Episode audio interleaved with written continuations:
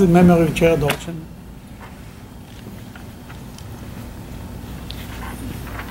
Today, Israel has almost 9 million citizens.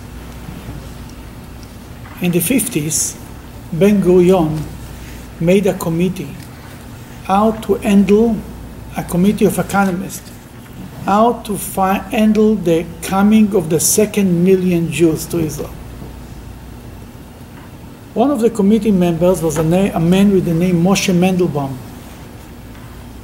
And he tells in his memoirs, he tells the story, he tells that Ben Gurion asked him, You really think we'll be able to make it? Israel was so poor, was broke, and they were receiving um, refugees who came from all over and uh, new immigrants, and they couldn't afford it. This Moshe Mandelbaum was a man who studied economy in Israel. At that time, in the 50s, economy in Israel was not the hot topic. Everybody was busy with, with army and wars. And he got his bachelor degree, and what he, he wanted to become a doctor to get a PhD, but he got married and he couldn't afford it. In the early 60s, he reads an he reads an article in the newspaper that the U.S. State Department made a special program to bring economy students from all from all developing countries, one from each developing country, bring them to America, teach them how to teach them economy, and they should go back to the countries and help to uh, save their economies.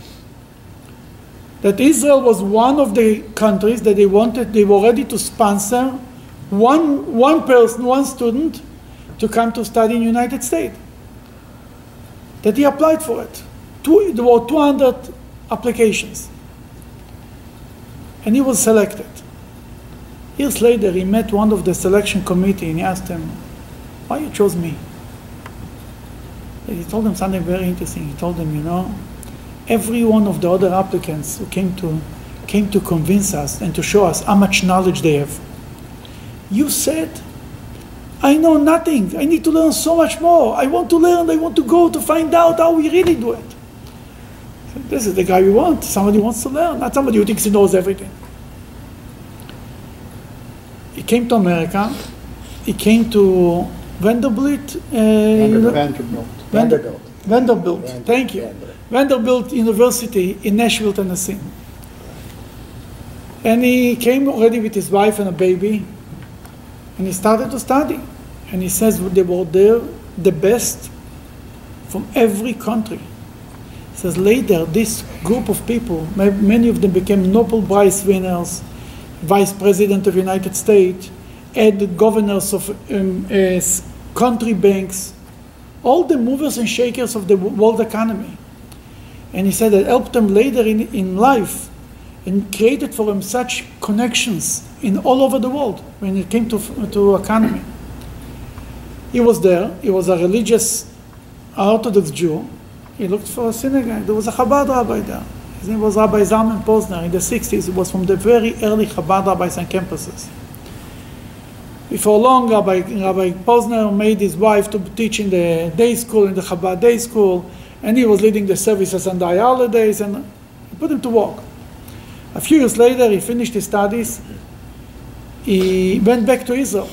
And to get his PhD, he had to write a dissertation, a thesis, and to give it to the, to the committee before they give him the PhD. And he had to come back to America to defend his thesis in front of a committee of six professors. He's arriving in 1968. He left his family, he's already a big family, a job in Israel, just to come to appear in front of the committee to defend his thesis and to go to get his PhD. And the committee is supposed to convene, and they don't convene. Every day is another excuse. He finds out what's the problem. There is one Jewish professor who is against Israel. Before 1967 war, there was a letter signed by 600 professors from, from Nashville or from other places to support Israel. The only one who didn't sign was this guy. and he doesn't want to convene, and he cannot do anything. And he thought, he thought he's thinking to himself, even if he will convene, if this guy will speak against me, he can ruin everything. He didn't know what to do. He talks to Rabbi Posner, his rabbi, and he tells him, you know what, I think you have to go to the Rebbe to ask for a bracha, for a blessing. Go to the Lubavitcher Rebbe. He travels to New York. Rabbi Posner arranged them an appointment by the Rebbe comes into the Rebbe and tells the Rebbe the story. He's a student from Israel. He wrote a thesis about, and, he, and the guy doesn't want to give him. The Rebbe tells him, Tell me, what's your dissertation about? What's the thesis about? Tell me. He says it's about the Israeli economy, how to save the Israeli economy. He says the biggest problem in Israel is the interest rates are very high. If we want to attract big companies, we have to give them low interest, I mean, loan with very low interest, and also a tax credit. The Rebbe stops him right there and told them it's a mistake. You, you, you're wrong, he tells them. Why? He says, low interest uh, loans they can get everywhere. These big companies have good connections with the banks. They don't need Israel and don't need the government for it. You have to go the extra mile. You have to give them grants. You have to give them money to entice them to come to Israel. He says when he heard that, it was like a flash light up in his head. And the Rebbe told him, make sure you put it in your, in your work, in your dissertation. He included it in his dissertation. He comes back to Tennessee. Oh, the second thing the Rebbe told them, he says, don't build too much on manufacturing. You, you're planning to make a lot of manufacturing in Israel. The Rebbe said, the Jews are good with the brains make the, make the brain power the main power of Israel. What is today so big, in 1968 the Rebbe told them that. The man is still alive. He was interviewed in a newspaper this week. That's why I know the story. Then the Rebbe told, he told the Rebbe, no, we will, the government will throw money on many startup companies and they will, they will waste the money for nothing. The Rebbe said, Hashem protects the land of Israel. He'll walk out. Before he leaves, he asks the Rebbe, what's going to be with the, with the professor? The Rebbe says, go above. He left. He comes back to Tennessee. They're not convening. It's another day and another day. Then he talks to his brother. His brother told him, the Rebbe didn't mean, he thought the Rebbe mean go, go above means pray to God. Says, go above the professor, go to the dean. Complain to him. It was a huge risk if a student complains to the dean above uh, the complaints about the professor in the acad- academia, it's not so accepted. He had no choice. He went to the dean. He didn't hear the story. He turns to his secretary. He tells her, tomorrow morning, 8 o'clock in the morning, the, the whole committee is convening in my office. And if this guy will not show up, he will be fired on the spot and we will continue without him. That's exactly what happened. Next morning, the guy didn't show up. They convened, they listened to him. In 15 minutes, they loved this, his uh, thesis, and they told him, and they, they pronounced him a, a doctor on the spot. Him the PhD. He sends a telegram to his wife, Professor Moshe Mandelbaum. he came to Israel. He promoted the Rebbe's idea. He pushed the Knesset members to make a special law that you can give grants to companies who come from outside of the country. And he said, This idea of the Rebbe brought billions and billions of dollars to Israel. And he said, and then he was later the governor of the Israeli bank in the 80s, when it was, if you remember, it was a huge inflation in Israel. It was a disaster. And what happened is the Likud, the right wing, came to power, but they didn't know what how to run a country. It's one thing to scream in the, in the streets, it's another thing. And they spend a lot of money in the inflation. I remember as a child, inflation was terrible. It was a disaster. And they asked for Moshe Mandelbaum to come to become the governor of the bank, and he stopped the inflation. And he says later, when he retired, Belarus turned to him for advice. They hired him. And he says the Rebbe's advice was good for Belarus too. They did the same idea, and they're giving grant to companies who come to invest them, and he brought a lot of money there and, and, and stabilized the economy there too. There is five parshas in the Torah with names of people, named after people. What are the five? What's the first one? Jethro, Yitro, Korach, Korah, Korach, two, Pinchas. Pinchas, three, Balak, Balak, four. One more. what book? One more. Noah. Oh, really? Why did you- Noah, Noah. Noah, right? Noah, the first one. Noah was, God, told- the God says about him, it's written in the Bible, a righteous man. Makes sense, he's the, the Parsha and he's named. Sanano. Jethro defended the Jewish people, converted to Judaism, had a son-in-law like Moses. Sure, he should get a Parsha. Korach was a Jew. He made a mistake, but his, his desires were commendable. I mean, what he wanted to be a Kohen is not a bad thing. The way he went around it was not so smart.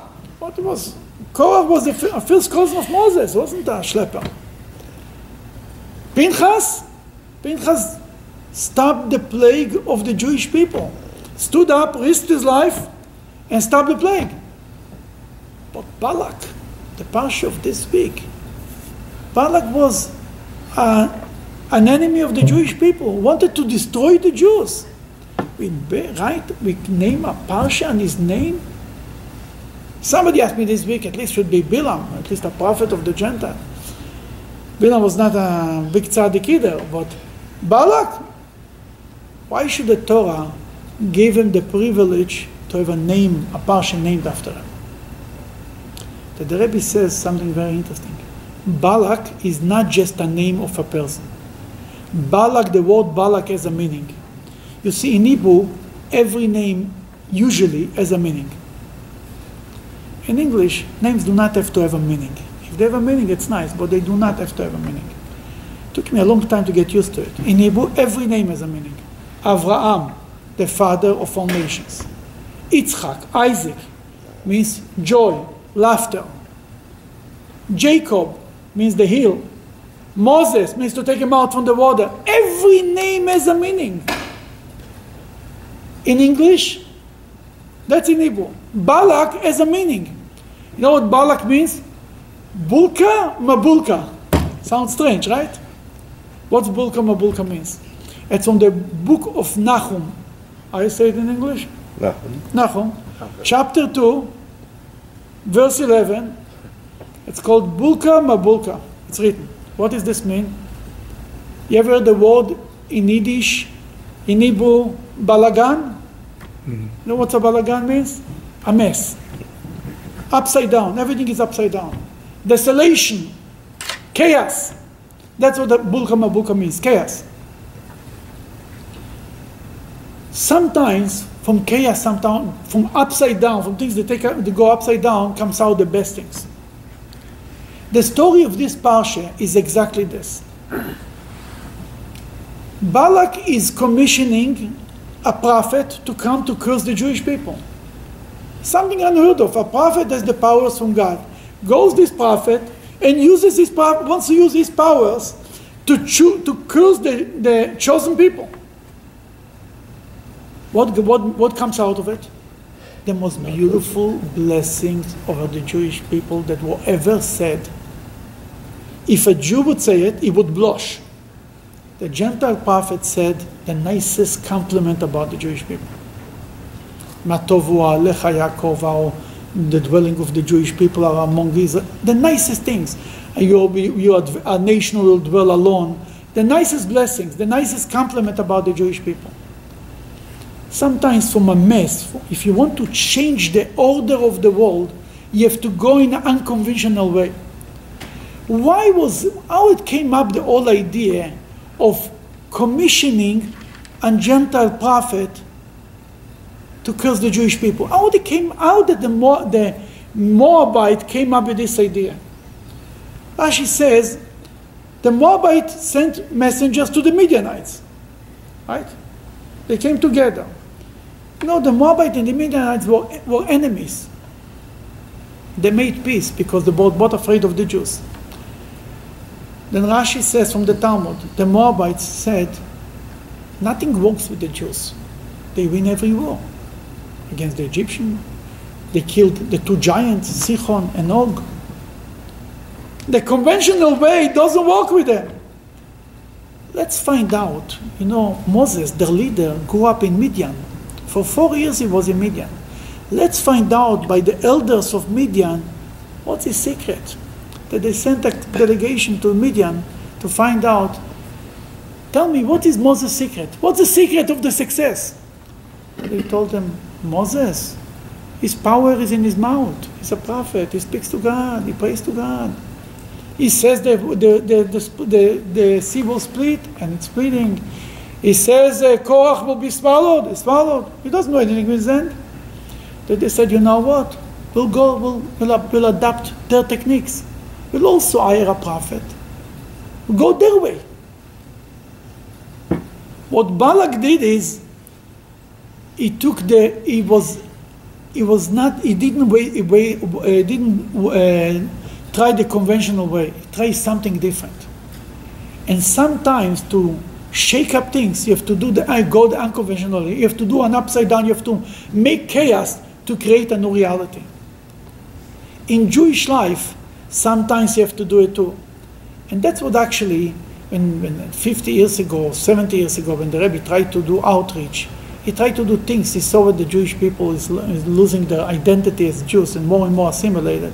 He tried to do things that people didn't like to hear, like uh, the going with the mitzvah mobiles middle of the street and asking people to put on tefillin. It was not so. Was not so accepted.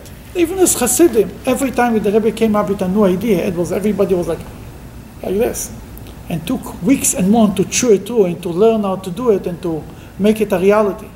But sometimes to do to achieve big goals, you have to go the unconventional way, and that's what we learn from Balak. That's why the name of Balak of the parsha is not just the name of a person; it's the name of a message of chaos. Because sometimes from chaos, good things come out.